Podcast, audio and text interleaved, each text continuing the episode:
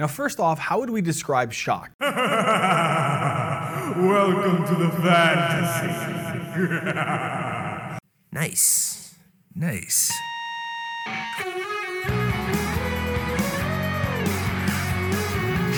Man, you are one pathetic loser. Ridiculous. Completely ridiculous. Hi, everybody. Welcome to the Shock Fantasy Podcast. I am your host, Matt Harrison. That's at Explosive Output on Twitter or at Shock Fantasy. You should follow both of those really on Twitter. Uh, welcome back to the Shock Fantasy Podcast. It's been a a bit of time. Uh, we're we're back for the week two waiver wire podcast, and let's start off with something that I'd like to add in new, but it's an oldie. It's a new oldie. It's like a like a remake of an old school, you know, 80s song made by a punk band, you know, like Weezer doing Africa. I'm bringing back the Todd Heap Memorial Injury Report. And we're going to start that by talking about some of the guys who had some injuries that went down in week one or had some lingering stuff from before and uh, we're concerned about them. Let's start with Ryan Fitzpatrick. He's the quarterback of the football team. He's got a hip subluxation and he's out six to eight weeks. We'll talk about his replacement in a little bit. Raheem Mostert, running back on the 49ers, torn knee cartilage, six to eight weeks for Mostert. Jerry Jeudy, the wide receiver of the Broncos, has a high ankle sprain. He's out four to six weeks. Michael Gallup, wide receiver of the Cowboys, has a calf strain that he sustained on Thursday night against the Bucs. He's out 3 to 5 weeks. Odell Beckham didn't play in week 1. He's still recovering from that ACL injury from last year. He's week to week. Keep an eye on him in practice. It could be a while before he gets going up to full speed. Brandon Aiyuk was active or not active.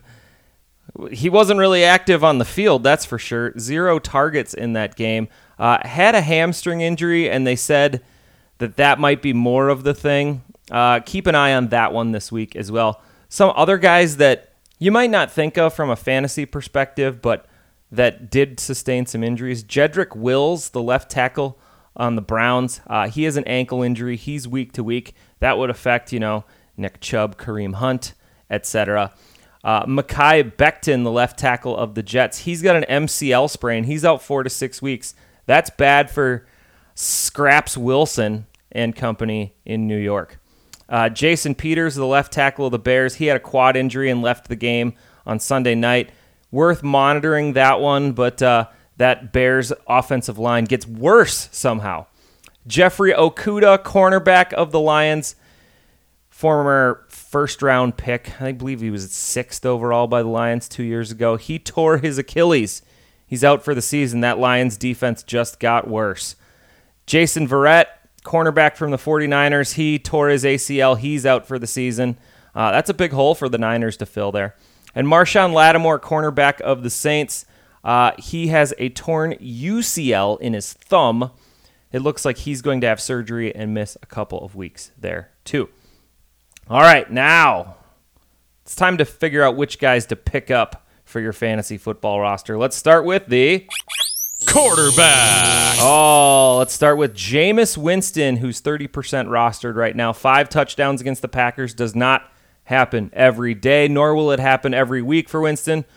But there are some real glimmers of hope here. A full year learning under Drew Brees and Sean Payton is something that needs to be said. Uh, Winston said that Brees taught him about completing the process of each play to the best of his ability.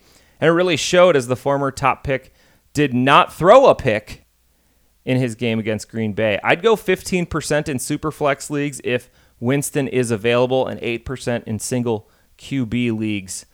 Uh, Taylor Heinicke, we talked about Ryan Fitzpatrick is down. Heinicke was obviously 0% rostered, but he'll get the start probably for the next month and change. Uh, in a little more than half a game's work, he was very efficient. He connected on 11 of his 15 passes. That's a 73% completion percentage. That's great. Uh, did manage 122 yards and a score, no picks. Also good. Worth noting that all four of Terry McLaurin's targets came from Heinicke in that game. He's got a little bit of running ability as well. That's also a good thing. Probably worth about a 5% bid in Superflex leagues. Uh, probably not in on Taylor Heinicke in a single quarterback league, though. Uh, last quarterback that I want to dive deep on is Justin Fields, who's 52% rostered on Yahoo leagues right now. The dude already outscored Andy Dalton on Sunday night as the backup quarterback. It's not if, it's when. And honestly, the Bears need the mobility that Fields brings with a line that's amongst the worst in the league. And you heard Jason Peters is still nursing an injury. He's going to put up fantasy points. You'll be sorry if you don't go get him now. My guess is he's not available in most Superflex League formats. If he is, I'd throw a healthy 20% on him. Uh, you should be able to lock him up for about 11% in single quarterback formats. But I'd go get Justin Fields because they might start Dalton against Cincinnati this week, you know, the revenge game angle. But after that, it's all up in the air, and I think Fields will be starting very soon. Uh, others to consider briefly Jared Goff, if he throws 57 times a game, which he could, even he will be fantasy relevant. Sam Darnold, it's just the weapons. He dumped it off to CMC nine times. He ran one in. Oh, wait, nine times. Do I have a nine times? It's almost 9 o'clock. We've got to go to work. That's totally not it. Um, the weapons are good enough for him to improve on last week's numbers against the Jets. Uh, Derek Carr, he looked impressive down the stretch against the Ravens. And there's a bit of uh, some swagger there with Carr with that overtime win. And then Teddy Bridgewater, just worth noting, he gets the Jaguars this week and he gets the Jets next week.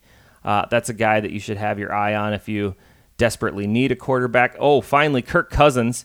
Even though many people just don't like him or don't like watching him play, he has the ability to put up fantasy numbers every week, especially with Jefferson, uh, Adam Thielen, Dalvin Cook. Those are good players. They're going to put up good numbers. So is Kirk. So he's he's only 25% rostered right now, which is kind of surprising to me. All right, let's move on to the Running back. Probably the hottest pickup of the week is Elijah Mitchell, who is 2% rostered. And uh, Raheem Mostert went down. We mentioned that earlier. And after that, the sixth round rookie tallied 19 carries, 104 yards, and a score against the lowly Lions. With Mostert down, it would not be surprising for Trey Sermon to be activated this week to receive a shot. JaMycal Hasty is the other running back on the roster and is worth consideration as well. As Sermon was a healthy scratch due to performance in practice, I would imagine Mitchell has first crack to be the guy in the Shanahan offense, but maybe the message was sent to Trey Sermon.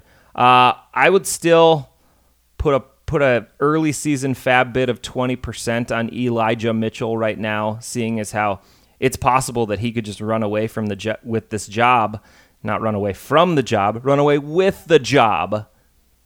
20 to 30% on Elijah Mitchell right now, but uh, if people cut Sermon, he's probably worth picking up, and JaMycal Hasty, you know, for a dollar, you might uh, you might want to throw him on your radar as well. Uh, Mark Ingram is a guy that most uh, fantasy websites are saying, hey, you should pick him up right now because he had 26 carries. No, just don't do it. That's the season high for him 26 carries. Mark it down, not Mark Ingram. Do not make a bid on Mark Ingram this week. Tony Pollard is 52% rostered. Uh, he will certainly be involved, especially in the passing game. He caught all four of his targets against Tampa on Thursday. And the Cowboys' defense is awful, meaning that game scripts may favor the more shifty Pollard catching balls out of the backfield more and more this season. Yeah, Zeke's managers are already freaking out. So if you've got Zeke on your roster and you don't have Pollard, a 12% bid is probably going to help secure him. Everyone else, he's probably a 10% bid, and I think he should be rostered in just about every league. Uh, other running back to consider Cordarrelle Patterson had nine touches for the Falcons out of the backfield last week, and that backfield is abysmal. And he will likely lead the backfield in fantasy points a few times this year. So, Cordero Patterson, if you can pick your spots right, it might work out. All right, let's go on to the Wide receiver. Ah, Christian Kirk, 15% rostered. Caught all five of his targets for 70 yards and a score against the amazingly, I believe he had two touchdowns actually, uh, amazingly terrible Tennessee secondary. The clarity of this position group is just not there, though. Uh, AJ Green had six targets in this game. Rondale Moore also had five targets. So each of these players won't see five plus targets per week like they did against Tennessee. So I feel like I'm not going to take this as a good matchup kind of a thing. It, has got to be the correct matchup play. In a 12 team league, I'm not targeting Kirk at more than a 1% bid. Uh, I'll let other people go out and bid on him, but I've been wrong before. Uh, so I'm not going to put a big bid or any bid on Christian Kirk this week. Uh, Jalen Reagor's 20 21% rostered. Is Jalen Hurts this good, or are the Falcons this bad? That's the ultimate question. Reagor hauled in all six of his targets from Hurts for 49 yards and a score, but I'm still a little bit apprehensive about Reagor. First, that was the Falcons. Second, six catches for 49 yards is actually kind of bad for a wide receiver. Let's see some wiggle. Let's see him get a few more yards out of this. And maybe we will. Maybe he figured it out.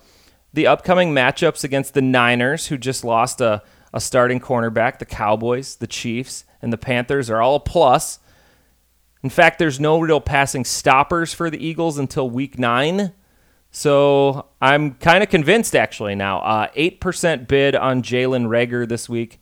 I think he's got a shot to uh, be fantasy relevant in his second year. Let's talk about Sterling Shepard, who's 39% rostered.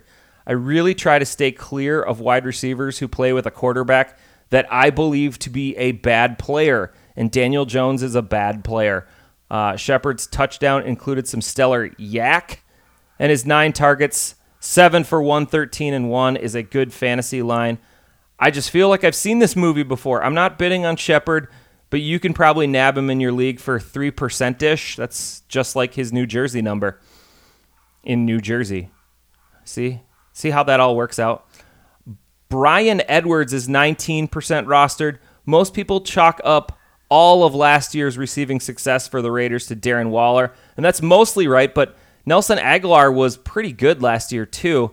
Uh, he's gone now. So are his 82 targets, a yards per catch that led the league, and eight touchdowns. People drafted Ruggs to fill that role, but not so fast. Edwards seemed to be the guy that Derek Carr targeted in crunch time on Monday night, and he was five inches short of a game winning touchdown in overtime that would have really made his four catches for 81 yards pop. Unfortunately, the schedule is brutal uh, coming up for the Raiders. They get the Steelers, Dolphins, Chargers, Bears, and Broncos in the next five games. He won't earn many starting grades in the very near future. I'd bid 1% on him if you need a wide receiver five in a month and change when the schedule gets a little bit easier. Next guy, Nelson Agholor. Just mentioned him. Make no mistake. Agholor is the top wide receiver on the Patriots. Yeah, I know Jakobi Meyers had more targets, but uh, Agholor is the best wide receiver that they've had since Julian Edelman was actually healthy like five years ago. He saw seven targets, five catches, 72 yards, and a score, and that's with Mac Jones getting through his first game jitters. This week, the Pats get the Jets, and no one gets jitters playing the Jets. Is that like jetters? He's going to return wide receiver three value this year, so I'd bid 13% on Nelson Agholor. Tim Patrick is 2% rostered, and I feel like KJ Hamler should be in this discussion as well. Tim Possible should fill the Jerry Jeudy role, though, as Hamler's more of a slot guy uh, while he's missing for a month, or, or, while Jerry Jeudy is out for a month or more. Uh, we've seen him be a good player for a while now. His four catches for 39 yards and a score last week should increase this week against the Jags, and then they do get the Jets in week three. Remember, Teddy kept three wide receivers relevant and in the top 30 last season. He can do it again. And I mean this with all sincerity. Wide receivers with boring names always come at a discount, so you'll probably only need to bid 1% to 2% on Tim Patrick. KJ Hamler, he's got a cooler name. You're probably going to have to bid 3 to 4% on KJ Hamler. Other guys, Marvin Jones, see boring names like Tim Patrick that catch balls and score. Marvin Jones did that last week. Cedric Wilson, he should fill in for Michael Gallup for the next month or so as the third wide receiver in Dallas. All right. We got one more position, and it is tight end. Juwan Johnson, who is 11% rostered, caught all three of his targets, two of which were in the end zone. He's going to be the hot pickup at the position this week. But I hope most of you listened to my Fantasy Football Weekly calling him a few weeks ago. Oh man, wait, I gotta I gotta do this. I am the smartest man alive. Yep, thank you very much. Uh, he's got great chemistry with Winston, did in the preseason, despite Trautman getting some play and uh, having six targets last week. Uh, Johnson was the guy who scored in the red zone. He's a converted wide receiver. He was on the field a ton. You'll probably have to drop like 14% on him to get him on your roster at this point. I think he might be worth it. Uh, in one league that I'm playing, I'm dropping Zach Ertz this week uh, because I already have Juwan Johnson on that roster. James O'Shaughnessy. Yeah, 0% rostered. Admittedly, I don't want him to be a thing because I don't like spelling his name. But on the other hand, I get to say his name like Terry McLaurin on the radio or podcast. So whatever. Maybe James O'Shaughnessy and his eight targets from Sunshine were the second most on the team behind DJ Chark last week for the Jaguars. A matchup against Denver this week seems like a bad plan, but they get Zona, Cincinnati, and Tennessee in the next couple weeks after that. It'll only take a buck to get James O'Shaughnessy. The last guy, Jared Cook, he's old. He's not terribly exciting, but he will put up numbers with Air Bear, and he had five catches last week. I just kind of see Jared Cook getting five catches, you know, 50 ish yards every week, and a coin flips chance at a touchdown every week. And that's not a bad thing out of the tight end position. Hey, that's it. We got through it. Uh, I would like to make sure to remind you guys to rate and review the Shock Fantasy podcast five stars on your favorite podcast platform. Also, listen to Fantasy Football Weekly and rate and review that one too. We need some more five star ratings on Fantasy Football Weekly. Uh, that's the show, of course, with Paul Charchi and Brian Johnson, Scott Fish, and myself. You can hear that every Friday afternoon on your favorite favorite podcast platform. I appreciate you guys listening to the Shock Fantasy podcast. I will be back on Thursday afternoon with the Thursday night matchup. Ooh, it's going to be a good one. The Giants and the Washington football team. Danny Dimes and Taylor Heinicke. Woo! Who's excited for that one? I know you are. I know I am. We'll see y'all next time on the Shock Fantasy Podcast.